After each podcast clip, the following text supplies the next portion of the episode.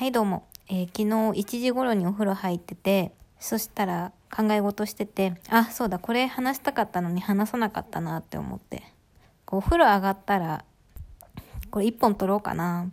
なんか最近毎日この23時台になってギリギリになっちゃうことが多いんで、まあ、日付超えて1本投稿すれば1日1本達成したことになるので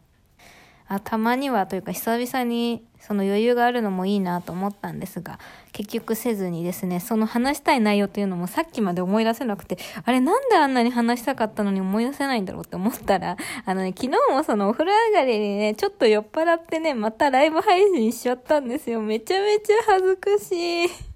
もう本当にいい年して何やってんだかって感じなんですけれども。しかもね昨日はね何を話したかもおぼろげなんですけれども、え、それ以上にですね、どなたが来てくださってたのかっていうか、何件かコメントをいただいたんですよね。いただいたんですけど、基本的にはね、コメントなかったんですけど、なんかね、5人ぐらいの方がずっと聞いてくださってて、私もところどころで、これなんでこの人たちは聞いてくれてるんですかっていうのを、呼びかけたんですけど、そのね、返答がなくね。でもそれが別に減ることもなく、本当に不思議でした。だから、別に寝る前のつま、まあ、話はつまんないんですけど、まあ、酔っ払ってるんで、割とトーンとかも高くて、寝る前に聞くにはだいぶ鬱陶しい、あれだと思うんですよ。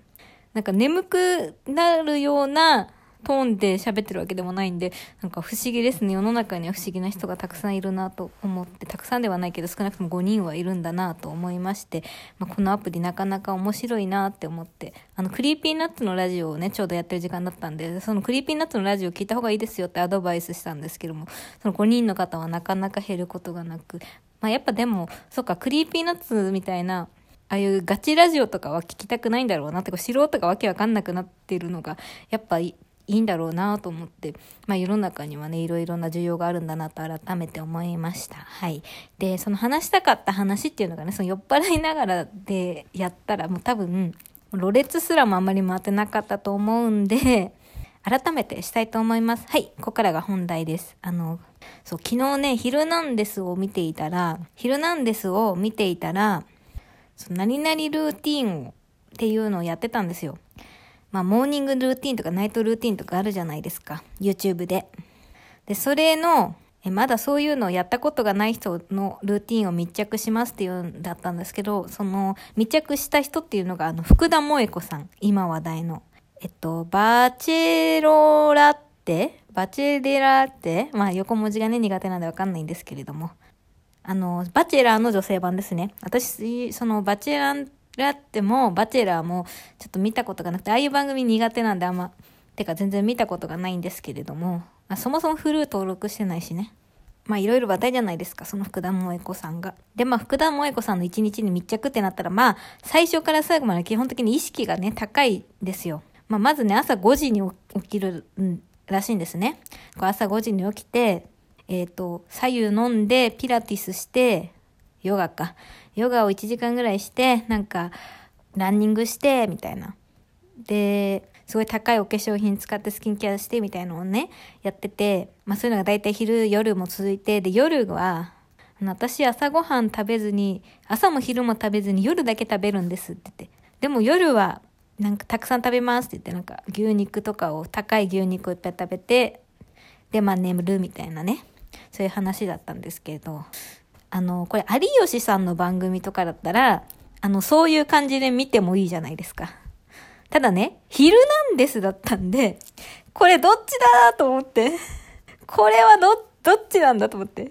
あの、コメンテーターっていうか、あの、スタジオにね、いる人たちも、だからその朝5時に起きてとか言うのも、えー、早いって、ランニングするっていうのも、えー、すごいみたいな、あの、佐藤しおりちゃんとかだったんだね、スタジオメンバーが。それこそそのね、芸人とかオードリーとか言ったらまた違うと思うんですけど、芸人さんの枠もね、伊藤麻子さんだったんですよね。どっちだと思って。で、まあ、そんな感じで、そのルーティンが終わって、私はなんか、どっちだったんだろうって思うのがもう、なんかツボに入っちゃってね。まあ、おそらくツイッターのね、実況とか、見てたらね、まあ、有吉さん番組寄りの意見が多いと思うんですけど、爽やかなお昼のヒルナンデスだったので、番組としてはヒルナンデスっぽく終わったのが、すごい面白くて、笑っちゃいました。はい。で、私自身は別にそれを見て、なんか、いいとも悪いとも思わずに、そういう人もいるんだなって思ってますね。なんか高い、本当になんか5万ぐらいの化粧品とか使ってて、もう意味ないだろうって、ちょっと前だったらもう意味ないだろうと思ってたんですけど、今は、もうなんかそういう人たちがね、富裕層の方がそういうものを消費しないと、そういう高級のた、ね、化粧品の会社も潰れちゃうから、そういうもんなんだと思って別に、それがいいとも悪いとも思わなくなりました。そういうもんなんだって思うようになりましたね。海外のセレブの人とか見ても別にいちいち突っ込まないでしょ。わあすごい、わあすごいで終わりだと思うんですよ。なんかね、日本人だって思うと同じ世界に暮らしてるような気もしてしまいますが、同じ世界に暮らしてないだけなんでね。特に何も思わないですよ。何も思わないですよって意見も何なんだって感じなんですけど。で、私ね、結構、あ、そう、ヒルナンデスの後、ミヤネ屋やってるじゃないですか。私結構宮根さん好きなんですよね。好きではないか。好きというか嫌いじゃないんですよ。なんか、世間からそうやって言われてる人が結構嫌いじゃなくて、坂上忍も嫌いじゃないし、好きではないですけど、ヒロミはむしろ好きだな。嫌いじゃないどころが好きです。あの人絶対いい人だなって思うし。元をたどれば私、島田紳介さんすごい好きだったんですよね。なんかあんま、いちいち私が嫌いだって言わなくても世間が何かしら言ってる人の方が好きだったりします。なんかあんまり嫌いな芸能人っていないかもしれないですね、私。思いつかないだけでいるかな。なんか前ね、小袋がね、すごい嫌いだったんですけど、あの、一昨年あたりかな、去年かななんか、君が代をね、あの、小袋の、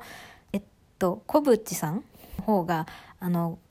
効果聖書で歌われてた動画を見て私めちゃめちゃその小袋というか小渕さんのことすごい好きになりました。いや、あの映像は